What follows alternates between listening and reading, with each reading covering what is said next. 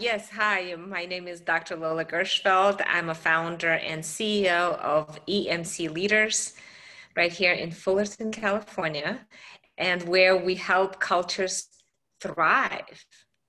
And I love doing my work because I developed the emotional connection process, or EMC as we call it, to help companies and leaders and teams to work better together through the process of emotional connection.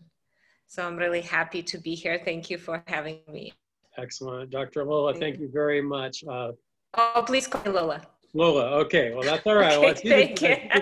I see the doctor in there, so I want to give props where due, that's for sure. So yeah, Lola and I met through a very close mutual friend, probably one of my all-time best friends, Hector Garcia, runs a company called MBN Creative in Anaheim Hills, California. And Hector will be a guest here on From the Heart one of these days as well. Mm-hmm. We're happy to announce again, we've said this on a few podcast episodes recently, that the From the Heart podcast is now presented by Orange Kiwi, a consulting firm that we work with a lot in family business. They've been partners of the Center for Family Business at Cal State Fullerton for a couple of years. And Dr. Allie Taylor is also on my board of directors for the Heart Leadership Group. We're doing a lot of work with family-owned companies now with the environment that we're in, and that's where Lola and I are going to go today. Is we're in an environment, as we all know, that's unlike anything any of us have ever seen. If we would have been told 6 months ago or 8 months ago that we'd still, most of us, as you can see with Lola and with myself here, working out of our home offices. Yes. I don't think any of us would have believed it. I think for me personally, I was thinking, oh, this will be a few weeks, maybe a month, and we'll be back to work. But there's been a tremendous amount of emotional impact on a lot of people. And you probably can't hear it right now because they're downstairs, but my wife and I have 7 grandsons, 2 of whom live with us with our daughter. Mm-hmm. And these 7 grandsons, 2 of them, the ones that live here, have autism. One's 9, one is 6. They're doing school here online. In fact, at this very chair where I sit is where a lot of the work gets done with one, at least, of my grandsons, the older one. So I'd love to just dive in with you if I could. And you know, we'll go anywhere you'd like to go, Lola, but the first topic that's been on my mind and why I've been really intrigued and eager to sit and chat with you today and have our listeners hear you as well, is the impact on all of us through all of this. I mean, from employers who are worried about their doors staying open, to feeding employees, to, you know, taking care of their team, their staff, and so forth, and those families, to the emotional impact on parents as we, and grandparents in my case, try to school and teach our children and grandchildren, to the racial tensions that have been, you know, just prevalent everywhere in our country recently, to the election coming up in less than 2 months. And I think more than ever, there's more division this year than I've ever seen. I'm 56 years old. I've seen a lot of presidential elections in the last 36 years. This is by far, to me, the most divisive. And just the uncertainty with our economy. I mean, a lot of topics, we could go anywhere. So I'm going to let you just start with what comes to mind first. What do you, that intro, where does that take you as far as? Well, first of all, Ed, you are you're so right about the uncertainties that is happening in the world, about the tension, about the emotions. Emotions are in the air everywhere you go. So I completely agree with you, and I completely understand where you're coming from, where you're saying, look, I have grandkids. Yeah. You know, I have grandkids, and how do we deal with that? And the employers and the guests who come to my show, they're having difficulty. So, I mean, as you were sharing, you have 7 grandkids. I have 5 grandkids. Nice. Excellent. So it's kind of nice. More than a football team combined. Yeah, right. And it's interesting. I've been, you know, learning, I mean, teaching the emotional connection process to my grandkids for the, I don't know, for the last 5 years or so. And it's funny how they learn how to apply it in their relationships at school. And yeah. I'll just give you a quick example. My 9-year-old grandson, Noah, he calls me the other day and he says, Grandma, I had a disconnection at school with my friend. At 9, wow, that's awesome. So the first thing I think they're learning the language of saying, instead of I got into a fight, I got a disconnection. Look at that, a disconnection. Wow. And he said, he's more emotionally mature than I am. I'm 56 and I'm glad I've noticed it that way. That's good. Yeah, but he said, after a few minutes, I came to the boy and I said to him, listen, I wasn't there for you then, but I'm here for you now. Wow. What do you need right now? Do you want me to give you a hug? Do you want me to tell how important you are? And tears started rolling down the boy's cheeks. Wow. And he said to Noah, nobody ever said these words to me. Nobody told me that I am important. And Noah gave him a hug and said that he's important. And he said that for the rest of the day, the boy was just next to him the whole day. That's yeah, and that's so often that's all we need to exactly. We need to acknowledge that. And the teacher who was standing there, she, and this is Noah, is telling me all this. Right. She said that the teacher was standing there and she had, Grandma, and she had tears in her eyes. Oh, wow. She said she never heard anyone talk like that. And I said, Noah, how did it make you feel? He said, oh, it was great. We were best friends for the rest of the day. I love that. And probably beyond the day too. He called you that night, but I'm sure that every day since it's been. Yeah, and it has been. And I think the simple statements, you know, you matter to me. You're important to me. I care about you. We forget. To share those words and we get so busy. And I think this whole pandemic, Ed, really reminds us how important our relationships are to us, how important the support and the safety to being together. Yeah. Go ahead. Oh, I was just going to say, and I agree on relationships. What do you do? What suggestion would you give if there's someone watching or listening today on this show who feels like there's a relationship that at one point was really solid, but maybe because of the uncertainty, maybe we're seeing things differently. I've heard of a lot of families being separated because you got the pro-Trump, the pro-Biden, just to use that example that we all relate to. Mm-hmm. Or you've got those that are like, hey, I'm sick of wearing masks, I'm gonna go in public, or those that are like, I'm not leaving my house. There is we've seen a lot of gaps in relationships in the last 6 months or so. What kind of successes have you seen or have you experienced, or just advice might you give where there's starting to be that chasm in relationships because of what's happening around us? Yeah, that's a really great question. I love that question. It's a brilliant question. It's so timely right now. It's not my question. That's why it's brilliant. I just repeated what I heard somebody else ask me recently. You know, Ed, one of the things I think that this process teaches, and what I teach, and one of the suggestions is to get to the human level, right? At the human level, we all want to be cared for. We all want to know that our opinion is valid. Our concerns are valid. We all want to know that what we experience is okay to experience, it's normal to experience, and we can be heard and we can be seen, and it's okay to have differences of opinion, and we can still care about each other. Sure. I think that's one of the things that we may forget in a moment of disconnection or in a moment of emotional distress. And one of the things that we know that is happening for us is when we get into this relationship distress, it's like, if you think of interaction as a dance, emotion is the music of the dance, right? If people start to listening to different music, what happens on the dance floor? It's very chaotic. Yeah, chaotic. You get people maybe leaving the dance floor. Some people are staying on the dance floor. Some people stepping on each other's toes or maybe hitting in the elbows. So all of that happening because we lose the connection. And once we understand how to slow our emotions down, and once we're able to work with emotions, how to recognize and say, you know, Ed, I hear you. That must be really difficult for you. Yeah. I get you. I hear you. Your feelings are completely valid when you say that. If people just take a moment to slow things down and to say those things to each other, they're going to be able to get out of that negative pattern that they get stuck in.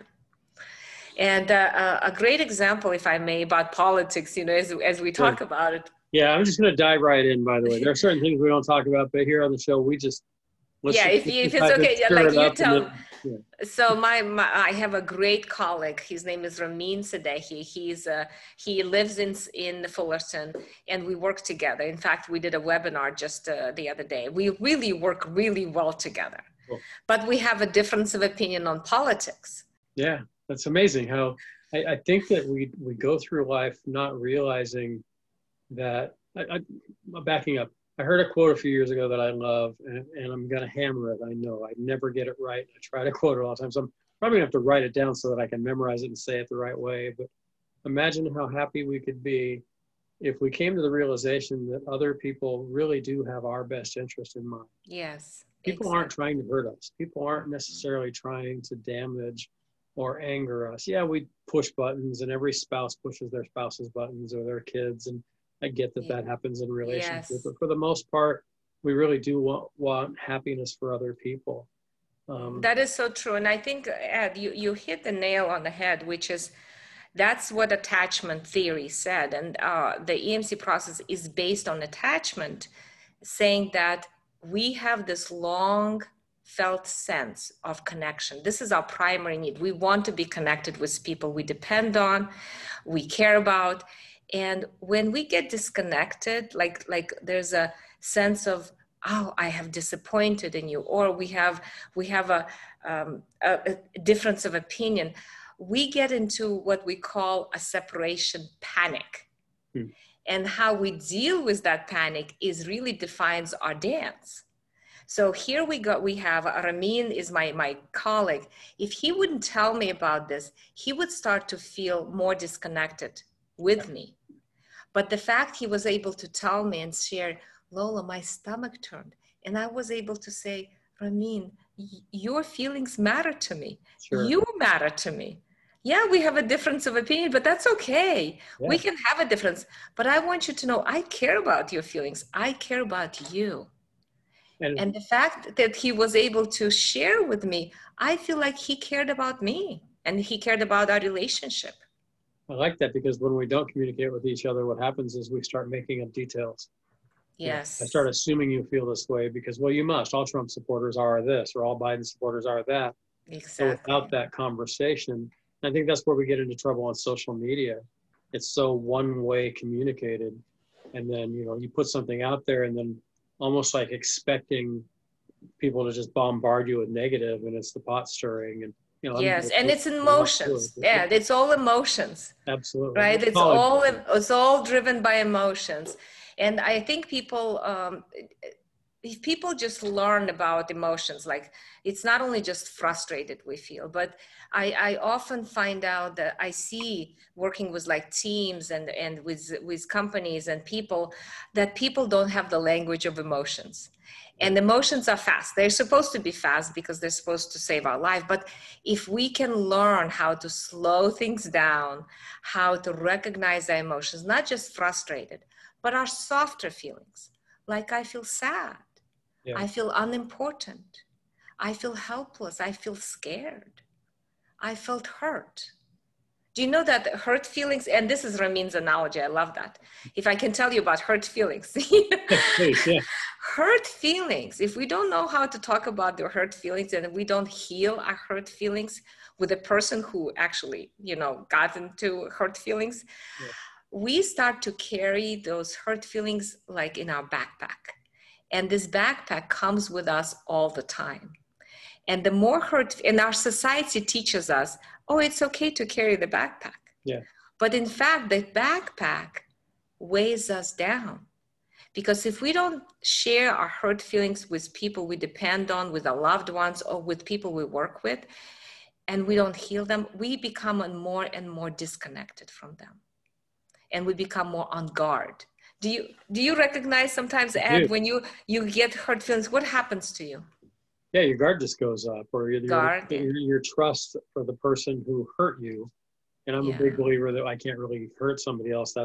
They can choose to be hurt based on what I say, but I didn't intend to. I mean, Yeah, it doesn't intentionally happens, right? Yeah. But so your guard goes up. What else do you do? Do you find yourself when you hurt like more distanced, or do you find more complaining and criticizing?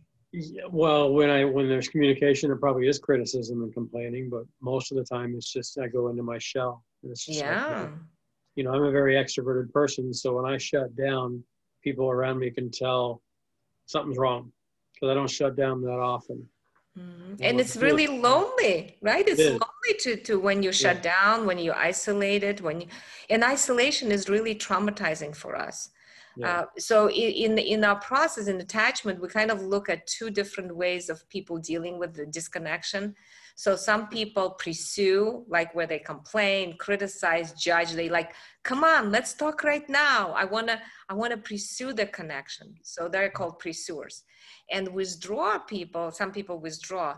It's like, I wanna preserve the connection. I don't wanna talk right now because I don't know if we're gonna get more disconnected. Sure. Right. So there's pursuers and withdrawers.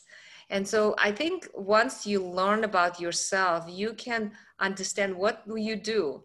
So the more I pursue, the more I make the withdrawer shut down because they get more scared. The more they shut down, the more I pursue because I get scared when somebody doesn't want to talk to me. You feel rejected, right? You feel abandoned, you feel rejected. So people get into this negative cycle and they get stuck and they don't know how to get out of it. So you brought up an interesting word. I jotted it down when you said it, and the word is isolation. It's a word that we're all experiencing. You know, when we first, we joked a little bit before we came on the recording here that March 16th was the date, and you live right near Cal State Fullerton, and I work on campus at Cal State Fullerton. March 16th was the day that we were told that we'd be going home and working from home. And, you know, the word indefinitely was not even really used because we didn't know if it was a week or a month or longer. I'm an extrovert, as I mentioned a second ago. And I think I made that snap judgment at the beginning of March, middle of March when I came home was, wow, this is going to be really easy for introverts. They're so used to the isolation and working from home. And this is going to be hell on those of us that are extroverts that need people. And while I know there are truths to both of those statements, from a lot of conversations I've had on the podcast and in meetings and Zoom meetings with clients and family and friends that I'm still interacting with, I'm actually finding that for me, and I'd love your take on this, as the ultimate extrovert, I'm actually enjoying the isolation more than I thought I would. I like that quiet time. I like it's almost like I'm getting this breath of fresh air from 56 years of extrovert living to now say, okay, I've got 6 months where I get to reel it back a little and I'm enjoying it. And I'm seeing introverts who are actually really thriving in this environment, or some that just can't stand it. Some that are just like, oh my gosh, I miss people. Not that I'm an extrovert, but I miss the normalcy. I don't like all these people in my space at home now. I need this quiet. What's your take or your observation on that? And, I guess the question, if you had a crystal ball, when am I going to go nuts as an extrovert being at home for the last 6 months working? Is there going to be a point that you expect that suddenly I'm going to be like, I'm going crazy. I got to get back out there. I mean, what do you see? Yeah, I think that's a really great question. I think it all comes down to the connection you have with people around you. Yeah. So I think you're at home, maybe your grandkids are there. Your wife is there. Sure. Maybe you have more time with them. That kind of soothes your nervous system. Yeah, I love it. I actually love that. You know, my wife and I have at least one meal a day, sometimes three. Yeah. I did a podcast earlier today, and then I had some meetings on Zoom, and then I had a quick little window where I actually went and sat on my bed and watched the Dodger game for a little bit, and then I went downstairs and played with the grandsons for a couple of minutes. And that nurtures your soul, right? A lot of different variety in my day than I ever had, which is nice. Mm-hmm. Yeah, it's very nice, and also that connection, that nurturing, that you see the grandson, you can hug them, you can see their faces, you can spend time, you can with your wife dinner. That is all we need. That connection. Yeah. And that's soothing our nervous system. So in fact, you're probably more productive because of that. You know, you're less hectic, because when you drive around and you miss those and you go out into your office, maybe you don't have enough time. And that is when you start to become more anxious. Yeah. And I think the people who are staying at home, if they're stuck in a negative cycle with the people around them, like parents, you know, if there's parents or the kids, or there's stress, and they don't really connect well in the terms of emotional connection, then yeah, everything becomes very difficult for them to do. And they just want to run because they are seeking the connection. What can we do with our kids? I'm not going to personalize it too much to my situation, because I hear this everywhere. The concern a lot of people have, I get that, like so I'm going to go oldest to youngest here. In the professional environment, I work with a lot of family businesses, as you know, and everything was in person. And yeah, we had to shift quickly into the online Zoom or Skype environment, but we're all doing that. So we're all adapting, I think, together. And there's, you know, there's clunkiness, and there's, how do I record this session, like you and I just went through, and things like that that are certainly difficult. And that was an Ed thing. It wasn't a Lola thing, by the way. Just so people watching know, she taught me how I can allow her to record this session. I know how to record them because I do it all day. And then there's the college students who are kind of adapting to, you know, again, I don't want to make this an introvert extrovert discussion. Sure. But because I see it across the spectrum, where, you know, the online classes have been happening for a long time prior to this already. A lot of college students have taken an online class or two, or some sort of a hybrid class. The high school kids, I see it might be a little more difficult. You know, they're missing out on their prom and their baseball season, or now their football season, or homecoming, or whatever the case may be. And then you go down to the elementary school level, where they're really just learning how to socialize, let alone study and learn. And then I take it back even younger to my grandsons, to personalize it again for a sec. You know, the 9-year-old and 6-year-old in my home are both autistic. And so with special needs, it's very difficult, I'm finding anyway, from my observation and my daughter and my wife, and they're really the ones doing it more than I am. But my outside in looking perception is that it's really difficult to see that they're getting the education. And it's especially difficult to see that they're getting the social that they'd be getting right now if they were in school. What do you feel like the impact of this is now? What might they be thinking, these children today? You have a 9-year-old grandson, Noah, that you alluded to a moment ago.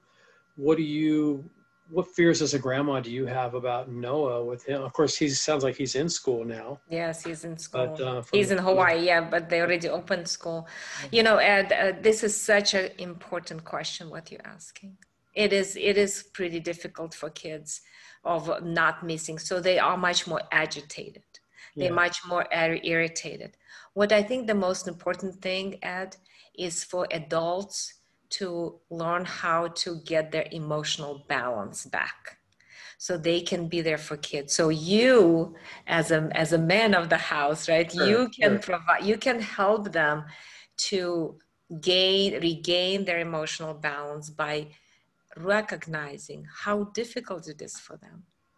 To your wife and to your daughter, how difficult it must be for them, how strong they are as women to be able to take care of the kids during this time, how much you admire them, how much you love them, and give them hugs, right? Anytime you're making me want to end this interview and get up and go out there right now and give hugs. Yeah. I think if we can get to the emotional level. I mean, think about it. When your wife is frustrated, when your daughter is frustrated, they don't need solution. They don't need another, right? You know, for you to tell them what to do. Yeah. What they need is to tell them 3 phrases I'm going to share with you. Okay. The first phrase is, I hear you. I hear you. And you have to repeat this over and over again. Yeah. Yeah. I hear you. I hear you. The second phrase is, that must be really difficult. So I hear you. That must be really difficult. And the third phrase, you are so strong to be able to share it with me. You are so important to me. Your feelings are so important to me. Thank you so much for sharing. Nowhere in there am I trying to fix anything. I'm just nothing. That's it. Yeah. No suggestions, no fixing, no solutions, nothing. Just being there, and those three phrases over and over and over again. I hear you. You're gonna, yeah, you're gonna be the superhero. There you go. That's right. So yeah, I'm excited to share this interview with all the, well, all my friends, but my male friends in particular, who are probably running around trying to fix everything. Yeah, you hear about the DIY, the do-it-yourself, and we're all doing home improvements and putting in things in the house. And my wife's gardening like crazy more than ever. And you know, we've got new things coming up left and right around the house during all of this. But well, I think we forget. Even I myself, I'm also, you know, do this mistake. We forget that we are the answer. Just being there with the person as they share their stress, we need to learn how to give that space to them, how to hold that space for them, so they feel heard, they feel seen, they feel valued, and they feel cared for. We you know, we have a little amygdala in our brain, and this amygdala works like a radar. It goes like radar. And this amygdala asks a million-dollar question. And the million-dollar question is, are you there for me? Are you there for me? Okay. And I will spell it out. ARE is an acronym for, are you accessible to me? Are you responsive to me? Are you engaged with me? And this is all emotionally. Yeah. Are you accessible to my emotions? Are you responsive to my emotions? Are you able to engage with me emotionally? ARE. I feel like I should be taking notes on all of this. I am. I'm going to go back and re-listen so I can actually take notes. Yeah. So if the answer is no or maybe, the person will get disconnected. That's so your job is to make sure that the answer is yes. Yes. Yes. Yeah. Yes, I am accessible, responsive, and engaged. And engaged. And if you use those three phrases, I hear you, that must be difficult. You are so strong and you are important to me. You will get those answers, yes. You know, it's funny you say that, because as I start thinking of times in my life in different individual relationships, and, you know, with my spouse, with my kids, with coworkers, with employees, with friends, when somebody, you can tell when someone tunes you out, and that feeling of being tuned out, and I'm guilty of it probably more than I've had it happen to me, of tuning someone out. It's really, it's painful. It is painful. But you don't feel like they're there for you anymore. Yeah, you know? They just left. They just left. Exactly. They're physically present, but they're not emotionally present. Yeah, and it's like the old adage, you know, I think Covey talked about in the 7 Habits of Highly Effective People about, are we listening with the intent of understanding, or are we listening with the intent of responding? Yeah. If we're listening to respond, we're not really listening. We're just waiting for them to stop talking. Well, Ed, you're bringing a really good point, because if we're listening to content, we're going to wait for response. But if we're listening to emotions, we're going to be emotionally engaged. Yeah. And we may not have to respond at that point. Yeah. We need to respond in some way, but we need to respond to emotions, like emotional response. So John Bowlby, who is the father of attachment, said that emotional responsiveness is what builds trust, safety, and secure bonding. So when we learn how to be emotionally responsive to each other, we create nurturance for each other. Yeah. So take me into this process, the are you there for me? I love it. I'm already, I have the answers in my head already now because of what you've just shared, but I've got these big 4 categories in my notes that I'm staring at down below my laptop: employer, employee, parents, kids. Yes. And then there's the other, you know, but we've talked about that a little bit. So talk to the business owner now, if you could, because a lot of my audience, that's exactly what they are. Most of them are family-owned businesses. They're business owners and leaders. And a lot of them are concerned with 2 or 3 things right now. One is, am I going to be able to keep my doors open? Because this economy right now in these last 6 months has killed us. 2, am I going to be able to keep enough jobs for these families who've relied on me for all these years or decades, or in a family business case, generations? We have families that are generationally, you know, 3rd or 4th gen now, that have just thrived for 80 or 90 years. And now they're worried about, Am I keeping my doors open? Can I continue to pay my people? And so they have these concerns. What would be your wisdom or your insight to that business owner right now who has those worries? Well, first of all, I want to tell them, I hear you. It's really, really tough. And especially with family members and family businesses, Ed, emotions get activated much quicker. Yeah. Because we are dealing with our relatives. We are dealing with family. And we are so much more sensitive because we don't want to disappoint our families. This is like a survival, life and death situation, right? Sure. When we feel like we have made a decision that our family has been disappointed or they don't talk to us, that is so difficult for us to deal with.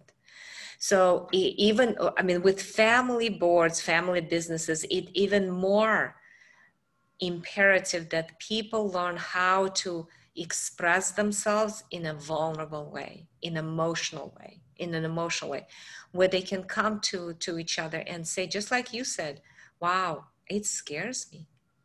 I'm so sad that this happened. I'm so worried that this happened.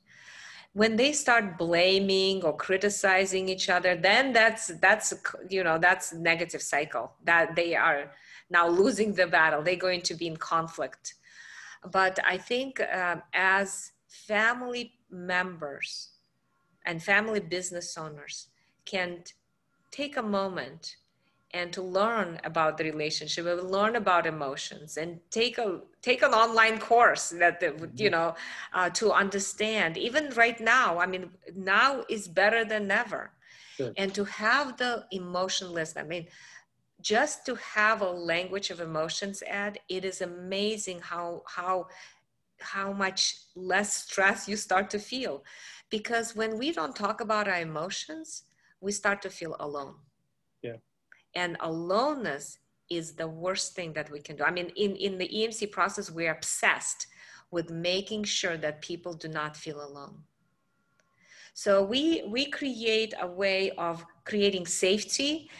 You are really good in creating safety for people, even to talk, you know, you talk in a calm voice, you make people feel comfortable here. This is what business owners need to learn. They need to learn how to make people feel comfortable, how to create safety in their team, with their families. And I think if they can look at it with an attachment framework, putting their attachment glasses on and see, look, the reason why my dad or my aunt or my son doesn't respond like that, not because he's angry at me, but because he feels scared. In any, if you look at just primary emotions that we have, there are only 4 primary emotions: fear, sadness, shame, and surprise. If you can learn how to tune into one of those 4 emotions, and when you talk to people, when you explain what's happening, you're gonna pull people closer, not push them away. Now, some people might not be able to respond, but that's okay. Sure. But at least you are eliminating the negative cycle of blaming and judging and criticizing and pointing fingers, and then getting disconnected even further. So I want to encourage business owners to take the time and learn about emotions, how to work with emotions, sure, the language of emotions. And really listen. I actually had a dream last week, and it was interesting. I've only shared this with my wife, of course. Who else have I seen recently? I mean, it's not like I've been out in public, but I've taken a lot of like StrengthsFinder and Myers-Briggs and DISC and a lot of different assessments. And I do a lot of coaching in particular on StrengthsFinder. And one of the I don't know how much you know about StrengthsFinder, but yeah, there's influencing, relationship building, strategic thinking, and executing. And I'm really strong in relationship building and influencing. And in my dream, I was in a big boardroom with about 30 people, and the assignment for like the next 30 minutes to an hour was, we want you to just interact with each other for the next 30 to 60 minutes, any way you can. And then we're going to come back and we're going to debrief. And there was no assignment other than that. And at the end of that, it was about 60 minutes in the journey. At the end of the 60 minutes, the facilitator said, who in the room was the most influential of all the people in this room? And not to make this about me, but some people pointed at me and then they said, well, why Ed? And they said, because he listened.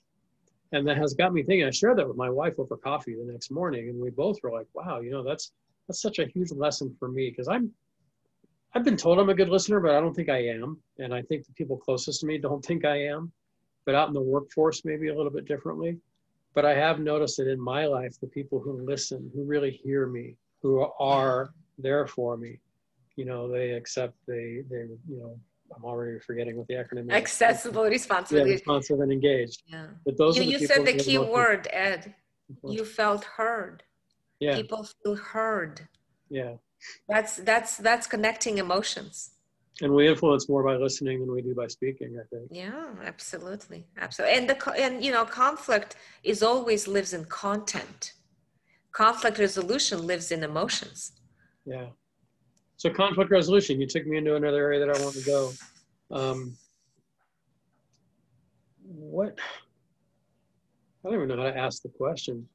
There are a lot of people out there making a lot of money teaching and helping companies and individuals through conflict. Let's talk about the good aspect of conflict first. Why is conflict necessary? Well, I think in conflict, people feel maybe get to the truth. You know, they say, oh, we get to the truth. But I think is how you get to the truth. Okay. If in conflict, if you have a healthy, you can have a healthy conflict. Ideas are grown in conflict. New options are viewed in conflict. I think if you have a conflict, if you have a disagreement, and then you can still be connected, then that's a good healthy conflict. But if you have a conflict and you get maybe go into those ineffective strategies, as I call it, sarcasm or withdrawing and shutting down and, you know, not responding or feeling like you want to criticize or lecture somebody, that is an ineffective strategies of conflict. Then you definitely get stuck. But, and sometimes, you know, we use these strategies in that moment because we don't know what else to use. We learned it as children. But if it becomes a habit, then that's it, Ed. We are going to be constantly disconnecting and getting further and further away from each other. So I think the traditional way I see what companies are doing in conflict resolution is they use content. They try to figure out who is right, who is wrong. They try to find a person to blame. Yeah. One of the things we do in this process, there's no one to blame. The bad guy is the negative cycle. It's not the people, because we want to get people on one side, be aligned together. And we say, look, you guys care about each other. This is important to you. This is your company. Yeah. And the reason why you're responding is because you care about each other. Yeah, and oftentimes what I'll do too in situations, like I've done a lot of negotiating and I've taught some effective negotiation courses in the past and fairly recently, is let's first identify where do we agree? Because there might attachment be 10, points. There we go. Attachment points. Yes. Yeah. So you know the terms. I know the you know how they teach it. I see the certificate from Pepperdine back on your wall. Yes. I did my undergrad at Pepperdine as well. Oh, that's so great. I don't know what the terms are, but I do know that. So I'll look at, okay, there's 10 points, 10 points. Let's figure out where do we agree. And it may end up that 8 of them were on the same page and really we're just nailing it down to these 2. And what I've learned from that is, okay, if we've learned that we can agree on those 8, it's going to be a lot easier for us to get to 9 and 10 as well. So again, you have that is so true. You do find a common attachment point, Ed, but then those 2 things that you don't agree, I really go, what is behind it? What is the meaning? Like, what is it behind? What are you feeling? Where do you get disconnected? Where did you get disconnected? Where you cannot see other options? Where you cannot be flexible? You know, when people get rigid, that is when they're disconnected. Yeah. How do you choose who you do and don't engage with professionally, whether it's an individual or a company? because I'm sure you have opportunities where you choose not to for whatever reason. I mean, can you walk us through it all that process? You know, it's an interesting question. I don't think that I ever said no, but I think as long as people are open to go through the process and allow me to take them through emotional connection. And sometimes people have to, you know, they have to, I first do maybe an individual session. Then when they're ready, I bring them together, a paired session, two people in the room. And when these people are reconnected, we bring the team, maybe three people, four people together. So slowly we create that safety and teach people the language. Really, it's really truly about tuning in and tuning into your emotions so you can share it in a safe and vulnerable way. Yeah. So I don't know. I never really turned anybody down. Yeah. Because I know, Ed, people struggle. Sure. They're struggling. Yeah. I mean, I worked with one particular board member. He was very aggressive and he would yell and he would really raise his voice. He was a military guy and he would point his finger and, you know, go like this to his sons in the board meeting. And I had to work with him. It took a little while, but now he gives them a hug. You know, now yeah. He can say, look, I feel worried. And that's a huge thing. That is. Yeah. So you turn on the news and we're all guilty of this. We see things, you and I see things kind of similarly, and I'm hinting at, you know, a couple of things here. We have the same perceptions, I think, politically a little bit. But that being said, we see things on the news that are disturbing, or we see actions out in the streets or in the communities or the cities around us in our country that are, you know, just making a lot of us anyway, shake our heads. How do we not let that get to us so much? I can't really sit and talk to the guys on the streets in Portland that are doing what they're doing. No, but you can you can reach out to your loved one. You can reach out to your wife in the moment, right? In the moment where fear comes in. And says like, wow, I'm really scared. What's going on? You can reach out to your wife, to your daughter, and you can, you know, just for them to be there with you and say, look, we are right here together. We are here together in this together. Yeah. You can reach out to your colleague and say, look, I'm really scared. And if they're able to respond, not dismiss your feelings, right. Not say, well, don't be, you know, it's ridiculous. Don't be so scared. Yeah. You're a big boy, right? Exactly. That's a big mistake that people do. But say, hey, I hear you, Ed. You know what? I'm worried too. I'm scared too. What's happening? And I listen and I just pray or hope that it's going to be okay. And we're going to make it through. Yeah. My husband works at Pepperdine as an adjunct professor there. And he was telling me that yesterday they had a town hall, you know, Zoom meeting where they gave an update. And he said in the beginning, there was a man who gave a story, a religious story about soldiers in Jerusalem, I think, or somewhere. And there was a fight or there was a war going on. And basically God said to them, you have to walk around the wall 7 times in order for the wall to come down. And they said like, how is it going to come down? Well, you have to do it. And yep. So they did it 7 times and the wall came down, right? So I know this shall pass. Yeah. This shall pass. And we will figure it out. We need to, I guess, in our hearts. At heart. Yeah, right? Teeing me up for my final question coming in a little bit. Yeah, in our hearts, we need to know that the most important thing for us is humanity, to be able to recognize that people are social bonding mammals. We need each other. We want to be connected. We care about each other. And yes, people have different maybe agendas or different ideas or different vision. But that's okay. All people have right to their voice, I think. Absolutely. Has the purpose for why people reach out to you changed dramatically, somewhat, not at all, over the last 6 months?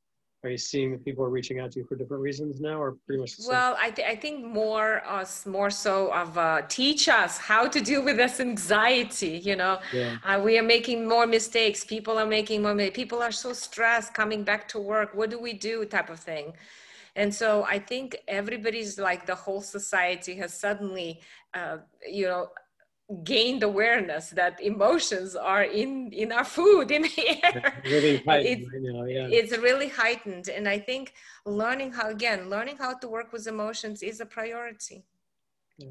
To say the least. Do people reach you if they're going through something right now, whether it's with their company, their employees, a teenager or a young adult who wants to talk about how do I deal with my parents, or sure. I want to get ideas on how to work with my kids, or in my organization, what's the best way to reach you? Sure. Yes, you can go, you can email me, lola@emcleaders.com.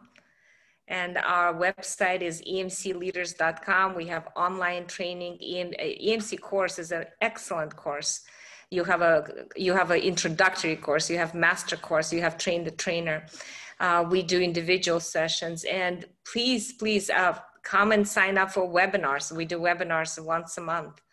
Talking about emotional connection, talking about how to do Zoom meeting and emotionally connect with each other. Yeah, that's a great webinar right there, because I think that's one of the things that I've known. And by the way, we'll put all your links in our show notes here on the podcast, so people know where to find you. Yeah, connect on LinkedIn. I think we are connected. Yeah, you and I are. Yeah, but yeah, and we're going to put this out on LinkedIn. And we'll put all your social media connections on there too. Yeah. But yeah, one thing that I've read a lot of articles in the last few months about these Zoom meetings, and I think at the beginning it was kind of cool. I mean, it was, the reason's never been cool why we're doing this. The reason's why we're all home and doing all of this, and I get that.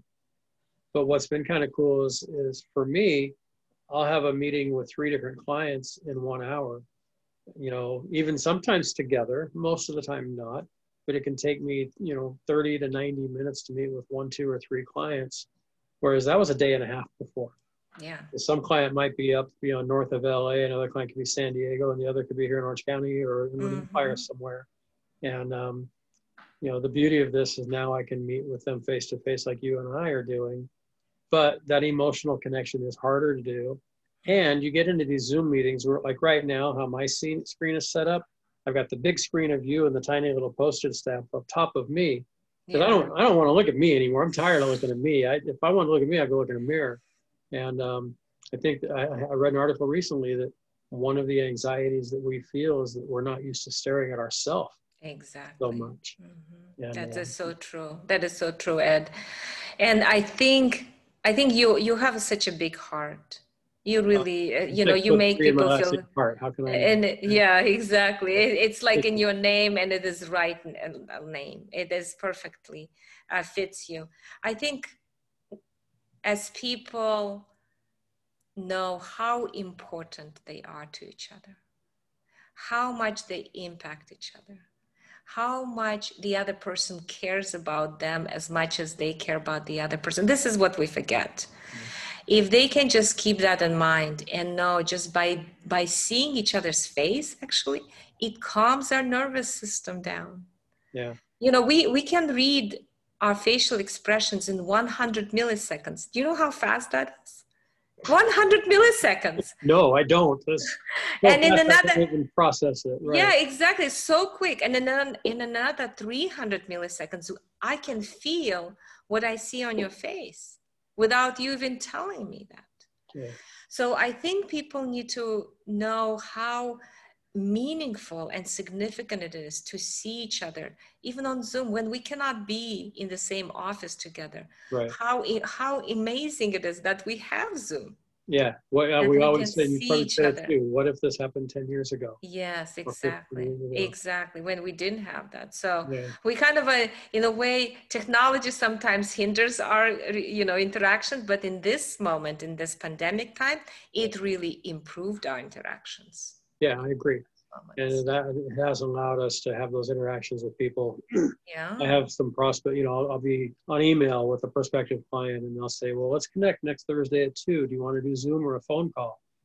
And 6 months ago, I would have every single time said on the phone or let's get together for coffee. Yeah. Every single time now I will say Zoom because I want to see the person. Maybe that's the extrovert in me, but like you said, it's also, I feel like I've gotten to know, I've made new friends in the last 6 months on Zoom that I still haven't shaken hands with because I haven't been in the same room with them. Yeah. You know, one guy comes to mind right now, Judd Wallenbrock. He's the president of Charles Krug Mondavi Winery up in Napa Valley. Peter Mondavi Jr. was going to be speaking at an event in April that we were hosting at the Richard Nixon Library, but because of the pandemic, we weren't able to hold that event. Mm-hmm. But Peter and Judd, his CEO or his president, have joined in on a lot of the Zoom calls that we've done. And now I consider the two of them friends, and we've never been in the same room together. And so, and I probably wouldn't have ever met Judd if not for the pandemic, because he wasn't going to come here for the Hall of Fame. Peter was. And so I wouldn't even know Judd existed. And now we text and joke with each other like we're old college buddies. Exactly. You know, we don't like any of the same sports teams, and we have all these little conflicts, but we share some similarities. Yeah. So yeah. Exactly. So, I think it also brought us together closer. Yeah. Yeah, absolutely. I think I'm finding myself a lot closer to a lot of different people. That's so true. Well, I do have a last question I'll ask you in a moment, but is there anything else you're working on or anything you'd like for us? Yes, we are working on the EMC research. Okay. I'm really excited. We just got together. I have an advisory research board comprised with professional researchers. It's 7 people. I'm so excited. We're going to be testing the effectiveness of the EMC training, EMC process, how well it works in work interactions, if it increases emotional intelligence, if it increases sociability. And we're already seeing in our beta testing, we're already seeing great results. I'm very, very excited about that. Yeah, so I'm eager to see more of that and share that wherever we can. Exactly, exactly. How that comes along, and we'll get back in the same coffee shop here one of these days, I'm sure. We'll get Hector along, and look forward to that. Yeah, well, we can definitely have more often Zoom conversations, absolutely. Right? That's right. You know, we can have a cup of coffee over Zoom. I've done Zoom. Yeah, exactly. We even did a Zoom wine tasting a couple months ago. Oh, okay. You know, we're getting creative with the things that we can do. Yeah. Well, Lola, I appreciate your time. I know that was fun. Busy schedule, yeah. And you've got you've really helped me personally. Hopefully, 1 or 2 more people, if not more, that are going to be listening and watching. Yeah, and then I want you to know how you are very important to your wife and to your daughter and to your grandkids. Well, I appreciate all the people that you are. And that's I am very, very blessed that way. We have 4 kids, 7 grandsons. My wife and I met in high school. Awesome. We were both married before. So really good people. It just wasn't the right, for lots of reasons. So let me ask you a question. Sure. When, how often do you tell her how important she is to you? I think I do a pretty good job of that. I really do. But making it explicit. What is her name? Lori Ann. Lori Ann, you are so important to me. You know, and we've studied the 5 love languages a lot, yeah. She in particular, and then she shared with me, and so I have a better idea of, some people they respond better to acts of kindness or acts of service. Yes. But making it explicit, yeah. I'll tell you, people need it. Making implicit explicit is really, really important. And how important it is for you to hear that. Yeah. Ed, you are so important to me. Yeah, the words of affirmation are more important to me. The acts of service are more important. Yeah, to her. Yeah, exactly. She sees that I love her. That's good. She sees what? She comes upstairs and I've made the bed, and I've done it well, which I don't very often. I'm really bad at it. But if I've taken the time to do that, or if I've done a little thing that I know that was weighing on her mind, that's how she feels it more than anything else. That's good. For me, I like that a lot, but, just tell me. I love you. That's so good. And I think that this is one of the things we are, people say what is our responsibility? And I think one of the things that we're responsible for is to know how we feel so we can articulate it. Yeah. And then what we need. Right. What do we need at this moment? What do we need at this moment? Yeah. Yeah. To be able to articulate what our needs are, because it changes. And especially now. Yes. Sometimes my need is just like, I've gone downstairs from a long meeting up here in the office, and I'll sit down and they'll look at me like, what? It's like, oh no, I just need some 3-dimensional people for a minute. That's all. I don't need you to say anything or bring me anything or give me anything. Exactly. I just get to see around you. Because now I'm just seeing flat faces on a monitor. Yes. And then other times I come up here because I just need to get away from the 3-dimensional people and just get some work done. So it depends. So I have a final question that I ask all my guests. Okay. As you know, the name of the podcast is From the Heart. Yeah. For multiple reasons, the last name, of course, but also I was on a podcast a couple of weeks ago by a young man that used to work for me 10 years ago. And he told a story about, so I'm leading up to my question by telling you. Yeah, sure. He said he walked into my office and handed me his resume, and I don't remember this happening. I've heard the story, but I've done this before, so I know it happened. Okay. He handed me the resume, and I looked at it and put it over to the side and said, "That's great, I'll get to that, but sit down and let's talk." Because the resume tells me everything about what you've done and what you want me to know about you, but what's really in your heart, I can only get by asking you. So Lola, Dr. Lola Gershfeld, I know you said not to say it, but I'm going to now. What's in your heart right now? Love. What's in my heart is love for people, and love and understanding that when people are struggling, it's really tough for them. So looking at people as struggling instead of bad or problem person or bad person. He's struggling or she's struggling. It's much easier to live like that. And you can show up yourself much easier to do that. So I think love for you, for your work. Thank you, Ed. I love to be here. I love the opportunity to share this amazing process. And I hope that people take advantage and learn it, because you don't have to struggle, because when we're connected, we are much more happier. You know how when we are in love, we can change the world around? Yeah. Yeah. That's how, when we feel connected with people we work with, we can change the world around.